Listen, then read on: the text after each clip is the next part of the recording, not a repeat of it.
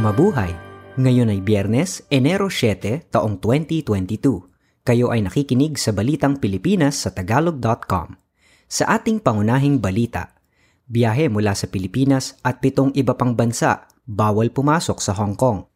Flurona o kombinasyon ng flu at COVID nakita sa Israel. Olympic pole vaulter EJ Obiena inilaglag ng Patafa sa national team.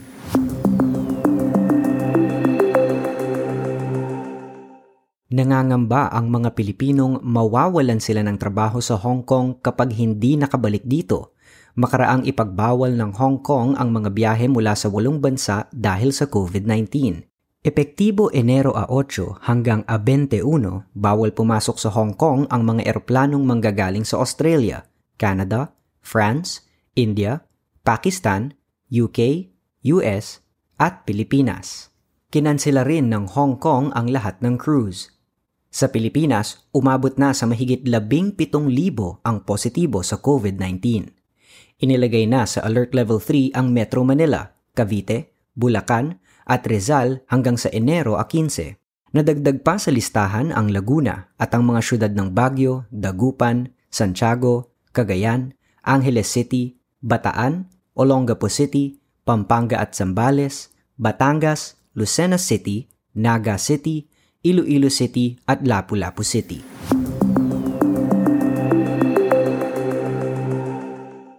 Inatasan ni Pangulong Rodrigo Duterte ang mga pinuno ng barangay na bawalan ang mga hindi bakunado na makalabas ng kanilang bahay. Sa kanyang lingguhang pampublikong pulong sa Malacanang, sinabi ng Pangulo na hindi naman aarestuhin pero babawalan lang ang mga hindi bakunado na makagala. Samantala, Inaanyayahan ng Food and Drug Administration ang mga gumagawa ng COVID-19 home test kits para magpalisensya. Ang kagawaran ng kalusugan ay magpapalabas din ng mga panuntunan kung paano gagamitin, iuulat at itatapon ang mga home test kits. Labing isa na lamang ang tatakbo sa pagkapangulo makaraang tapyasin ng Commission on Elections ang ilang mga nuisance candidates sa listahan. Kasama sa listahan ng mga tatakbo ang mga independent candidates na sina Lenny Robredo, Ernesto Abella at Gerald Arcega. Kabilang din dito sina Leo Degario de Guzman ng Partido Lakas ng Masa, Francisco Isco Moreno Domagoso ng Aksyon Demokratiko at Norberto Gonzales ng Partido Demokratiko Sosyalista ng Pilipinas. Tumatakbo rin sa pagkapangulo sina Panfilo Lacson ng Partido para sa Demokratikong Reforma Faisal Mangondato ng Katipunan ng Kamalayang Kayumanggi, Ferdinand Marcos Jr. ng Partido Federal ng Pilipinas, Jose Montemayor Jr. ng Democratic Party of the Philippines at Emmanuel Pacquiao ng Abag Promdi. Kabilang sa mga nawala sa listahan sina Maria Aurora Marcos, isang negosyante mula sa Tarlac, at si Tiburcio Marcos. Nananatiling siyam ang tumatakbo sa pagkapangalawang pangulo at nasa 64 na lamang ang tumatakbong senador.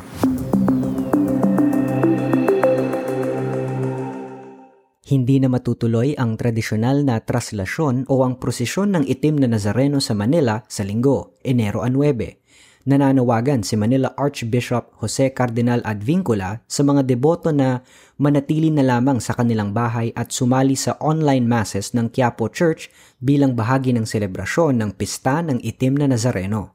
Tradisyon ng libu-libong mga debotong nakamaroon at nakayapak ang pagdalo sa translasyon tuwing Enero 9. Sinabi ni Advincula na susundin nila ang kautusan ng pamahalaan dahil ayaw rin nilang sila ang maging dahilan ng paglala ng problema sa COVID-19. May bagong pasilidad sa Mindanao ang Philippine Institute of Volcanology and Seismology o PHIVOX na makakatulong sa pag-alam kung mayroong malaking lindol na magaganap. Ang PHIVOX Mindanao Cluster Monitoring Center for Earthquake and Tsunami o PMCM-CET ay itinatag para makita ang kahit maliliit na lindol at makatulong sa pagbibigay ng data sa sentro ng PHIVOX sa Quezon City. Nakatayo ito sa Southern Mindanao campus ng Philippine Science High School sa Mintal, Davao City. Sa kasulukuyan, mayroon ng isandaan at labing isang pasilidad ang bansa na nagbabantay sa mga lindol. Kasama rito ang 75 satellite telemetered seismic stations, 20 kataong kumokontrol sa mga seismic station at pitong taga-obserba ng bulkan.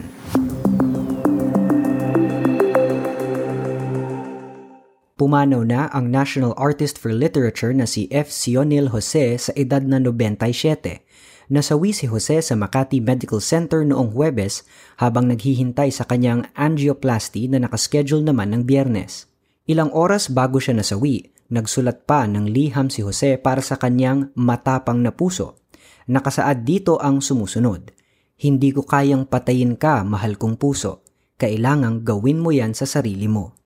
Si Jose ay kilalang manunulat ng fiction sa Ingles at lima sa kanyang mga ginawa ay nanalo ng Carlos Palanca Memorial Awards for Literature.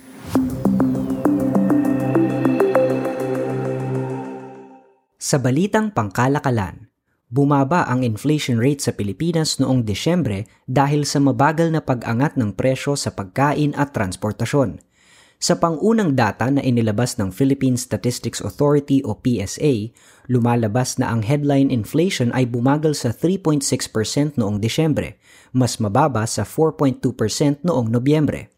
Gayunman, sa kabuuan ng taon, ang inflation average ay nasa 4.5%, mas mataas pa rin sa naitala noong 2020 na 2.6%. Balita sa ibayong dagat. Habang nagkakagulo ang mundo sa Omicron variant at sa bagong natuklasang EHU variant sa France, isang kakaibang kombinasyon ng influenza at coronavirus ang natagpuan naman sa Israel na tinatawag na Flurona. Ang babaeng pasyenteng natagpuang may flu at coronavirus ay buntis at nasa Beilinson Hospital sa Petah Tikva City nang matagpuang positibo ito sa flu at COVID. Ayon sa Israeli Health Ministry, pinag-aaralan na nila ang kaso upang malaman kung ang kombinasyon ng dalawang impeksyon ay maaaring magsanhi ng mas malalang sakit. Bagaman at ang buntis na babae ang kauna-unahang dokumentadong kaso ng pasyenteng mayroong parehong sakit na magkasabay, naniniwala ang mga doktor na maaaring marami pang ganitong kaso sa kanilang bansa.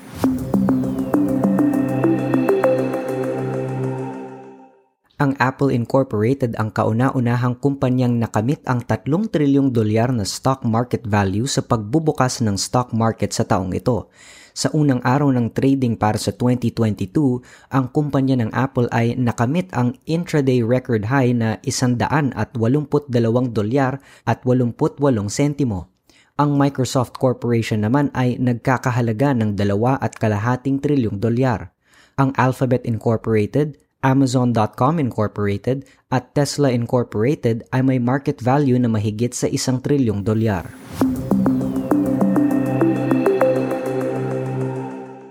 Balita sa palakasan. Hahadlangan ang pagkatawan sa Pilipinas ni Olympic pole vaulter EJ Obiena sa anumang international competition. Ang desisyon ng Philippine Athletics Track and Field Association o PATAFA na ilaglag sa national team ang Asian record holder sa pole vault ay bunga ng patuloy na alitan kaugnay ng pondo sa sports. Nagsumite ang investigative committee ng PATAFA ng anim na rekomendasyon, kabilang ang pagsasampa ng kasong kriminal na estafa laban kay Obiena dahil sa 6,000 euro na hindi umano na ibayad sa coach nitong si Vitali Petrov. Kasama rin sa kakasuhan si Petrov at idineklarang persona non grata ang mentor ni Obiena na si Jim Lafferty.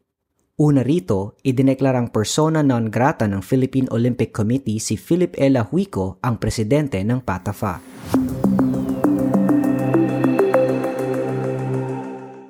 Itinanghal na 2021 Fighter of the Year ng Premier Boxing Champions ang 4-division champion na si Nonito Donaire Jr.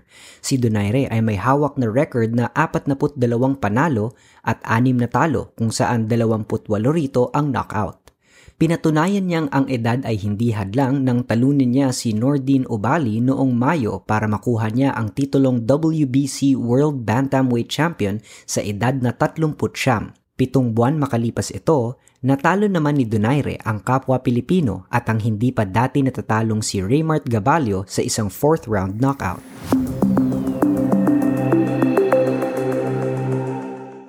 Sa balitang kakaiba, Nang masawi ang Nobel Peace Prize winner at South African Anglican Bishop na si Desmond Tutu sa edad na 90, nadiskubre ang kakaiba nitong kahilingan. Hiniling niyang mawala agad ang kanyang labi, hindi sa pamamagitan ng pagsunog kung hindi sa pamamagitan ng tubig o ang tinatawag na aquamation. Ang aquamation ay isang prosesong ginagamitan ng tubig o tinatawag na alkaline hydrolysis. Ito ay kombinasyon ng mahinang pagdaloy ng tubig temperature at alkalinity para mapabilis ang pagkadurog-durog ng mga organic na material. Ang katawan ay inilagay sa isang alkaline hydrolysis machine kung saan may isang lalagyan na di napapasukan ng hangin ang nilalagyan ng solusyon na gawa sa tubig at alkaline chemicals. Iinitin ang lalagyan, malulusaw ang katawan ng nasawi at matitira na lamang ang mga buto nito. Kapag tuyo na ang mga buto, dudurugin na ito ang prosesong ito ay mas maganda sa kalikasan kaya hiniling ni Tutu na isa ring mapagmahal sa kalikasan. Bukod sa kanyang kahilingan na magkaroon ng eco-friendly na alternatibo sa cremation para sa kanyang katawan, siniguro rin ni Tutu na simple lang ang kanyang libing at pinili ang isang simpleng pine coffin na pinakamura sa lahat ng kabaong sa South Africa. At yan ang kabuuan ng ating mga balita ngayong Enero 7 taong 2022 para sa tagalog.com. Basta sa balita, lagi kaming handa.